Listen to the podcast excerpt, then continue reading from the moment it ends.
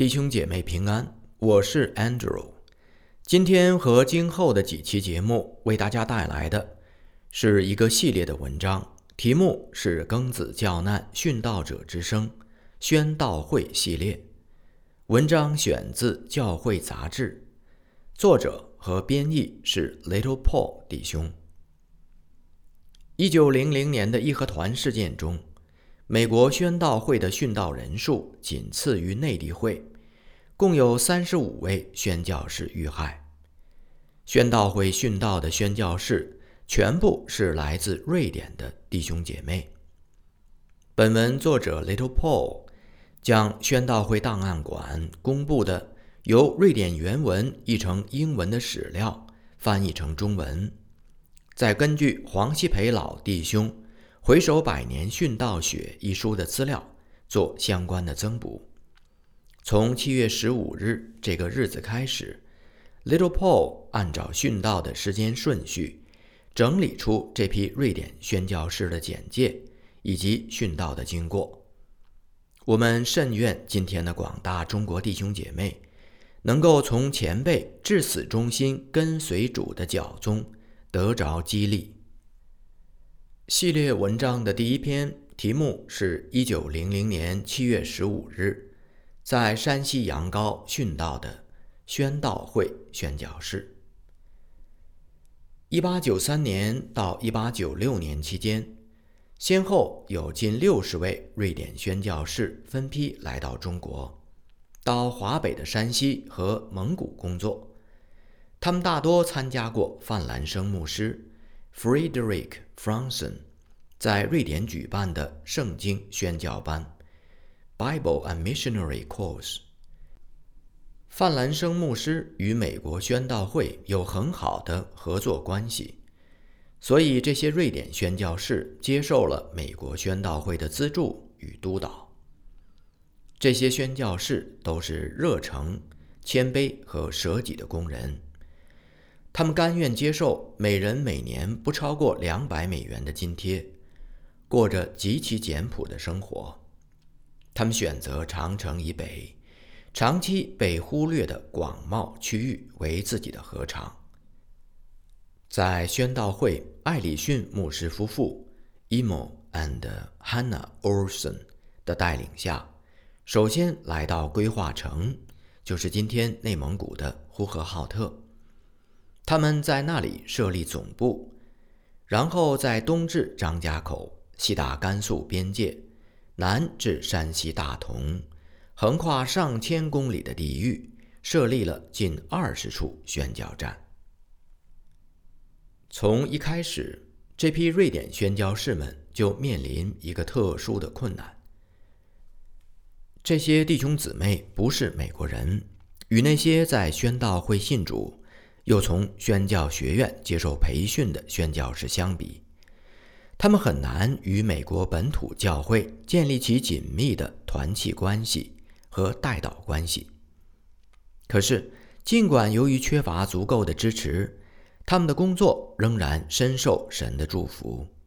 他们带领许多中国人归信，深受当地中国百姓的爱戴。然而，不幸的是。在义和团事件中，包括艾里逊夫妇在内的二十一名宣教士和他们的十四名子女殉道。其他的瑞典宣教士，除一些在休假的人以外，还有十名宣教士和六名儿童向北逃命，穿过戈壁沙漠到达西伯利亚，再横穿俄罗斯回到瑞典。该区域的宣教士中，总计有一半被杀害。事后，美国宣道会因人手不足，不得不放弃华北的禾场。山西有五个宣教总站由协同会接手。甘肃宁夏府，就是今天的宁夏回族自治区，则由内地会接手。虽然这些瑞典弟兄姊妹的工作有如昙花一现。但他们可歌可泣的宣教历史，值得我们永远纪念。一九零零年七月十五日，义和团暴徒在当地官府的支持下，先是闯入宣道会在阳高县城的宣教站，杀死宾摩孔夫妇 Olaf and Elizabeth Bin Mark 和他们的幼子伊利亚和约拿丹。随后又杀害了从阳高城外东景吉村向张家口逃亡的运法里姊妹 Alida Gustafson。当地的中国传道人和基督徒也一同殉道。宾摩孔，一八七五年三月十九日生于瑞典的格兰特岛。他父亲在当地拥有大片土地，但在宾摩孔年少的时候就去世了。过了不长时间，母亲也在他前往中国之前过世。宾摩孔年幼时就已归信耶稣，青年时他希望成为一名牧师。一八九零年代，他参加了一场由范兰生主领、呼召人去中国宣教的特会，便决心要前往中国。一八九三年四月，抵达中国时，宾摩孔刚刚度过十八岁的生日。他天分高，语言能力强。一边学习中文，一边进修神学课程，并自修希腊文。随后被派往阳高，在那里进一步学习中国的语言和习俗。在阳高，他遇到了同为宣道会宣教士的瑞典姊妹伊丽莎白，与他配搭服饰。一八九六年，二人结为伉俪。宾摩孔夫人，Elizabeth Bin Mark，一八九三年来华，是范兰生牧师与美国宣道会合作派出的第一批宣教士。一八六五年十月十八日，伊丽莎白出生在瑞典的达拉纳。他为人爽直和善，有基督的心肠，外表慈祥。结婚之前。伊丽莎白与玛利亚·恩格姊妹在清水河子，就是今天内蒙古自治区清水河县服侍。与宾摩孔成婚后，他也转到了羊羔宣教站。羊羔当地人对外国宣教士充满敌意，常借故破坏宣教站，有不少闲人在福音堂前。常用污言秽语咒骂，甚至喊打喊杀。有一天，一大伙人高喊“杀死洋鬼子”的口号，聚在门前。宾摩孔夫人以和蔼的态度出来与他们相见。他确信，若不是主的旨意，人不能伤害他。经过他温言化解群众敌意。风波果然平息，当地居民渐渐改变态度，接纳了宾摩孔夫妇，墓道和信主的人也多了起来。宾摩孔夫人与同在阳高的运法里姊妹合作无间，对妇孺的宣教工作在县城内外都有进展。宾摩孔夫妇育有两个孩子。长子以利亚生于一八九七年，小儿子约拿丹生于一八九八年，两个孩子与他们一同殉道。宾摩孔夫妇可以无愧地对主说：“我们和你所赐给我们的孩子，都为你摆上。” Here we are with the children you have given us. 运法里姊妹，一八六二年八月七日生于瑞典斯莫兰。关于她早年的生活经历，人们所知甚少，只知道她在年幼的时候即已归信，和父母一起在公理会的一间教会聚会。归信后不久，他就希望成为基督的见证人，于是加入了救世军 （Salvation Army）。很快就升任上尉。一八九二年秋天，他参加范兰生牧师在瑞典斯德哥尔摩举办的圣经课程。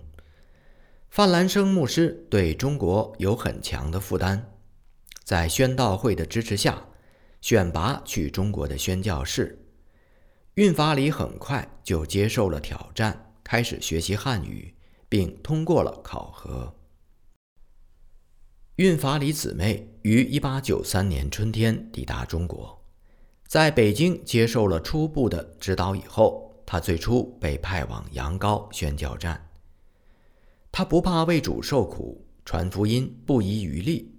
他甚至还带着缝纫机自缝衣物，并练得一手好骑术，养了一批良驹，故而可以常常骑马外出到遥远的乡村布道。宾摩孔夫妇搬到羊高以后，运法里姊妹便独自在羊高县城外约三英里的东景集村。开设了一个新站，有时还和宣教士希尔达·拉尔森配搭做工。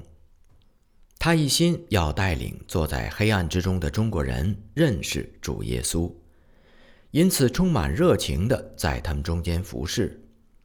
他的工作很受神的祝福，颇有成效。到一九零零年。他已经在东景集村服侍了三年时间。义和团暴乱开始的时候，运法里仍在继续工作，没有离开杨高的打算。在杨高，宾摩孔夫妇一向与当地居民和睦相处，但是到了一九零零年六月中旬，他们发现当地的孩子们都不来学校上课了。这时也谣言四起，说宣教士们挖小孩子的眼睛用来制药。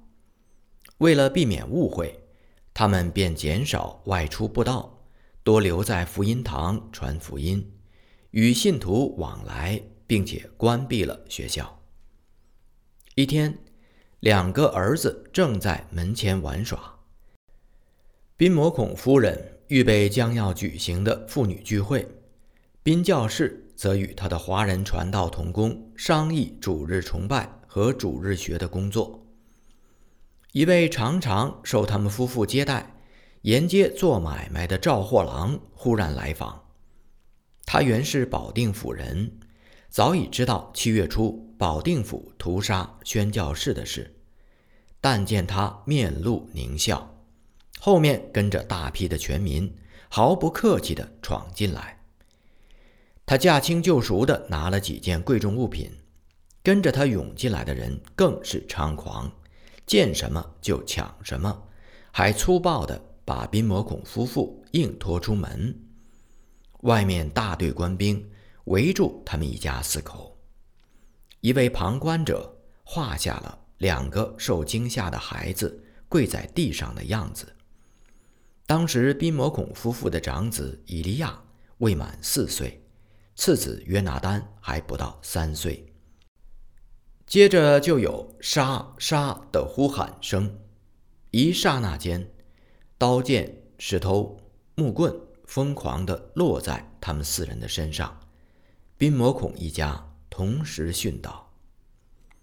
官兵又把福音堂内的华人传道押解到衙门囚禁，然后县官将这个传道绑起来。不给他食物和水，并于十天后将他斩首。宾摩孔一家遇害的消息传到东景集村的运法里那里，他知道全民和官兵正朝着他的福音堂来，于是请助手立刻启程护送他到张家口。大约走了十里路，他在下兴庄村被官兵和全民追上。被杀害后，沉于桑干河中。福音堂的华人传道也在不久后殉道。一八九三年新年，瑞典的弟兄姊妹们在严雪平镇宽敞的传教所内，为即将远赴中国的宣教士们举办送别会。宾摩孔是这批宣教士中最年轻的一位。他当众朗诵了《使徒行传》二十章二十二节，现在我往耶路撒冷去，心甚迫切，不知道在那里要遇见什么事。宾弟兄就此做了一次短讲。那时他并不知道自己将舍命见证基督，但他的心智是我们在天上的那位父亲所悦纳的。到中国以后。宾摩孔夫人曾在一次宣教会议上做见证说：“现在我已经不大会说瑞典语了，但说汉语要容易得多。”正如他所说的，当中国妇女簇拥在他身边，他有机会谈论上帝并为他做见证的时候，好像在用自己的母语说话。有一次，宾摩孔夫人病得很重。但仍然卧床学习汉语。朋友们试图拿走他身边的课本时，他抗议着说：“我只是看一看而已。”无论是健康还是疾病，他总希望坚持学习。运法里姊妹没有什么话留给后人。他在瑞典的教会这样纪念他：他忠于使命，至死忠心。而今，已经到父神那里，领取他在天上的奖赏了。以上是本次节目的全部内容，感谢弟兄姐妹的收听，愿我们的神大大与您同在，我们下次节目再见。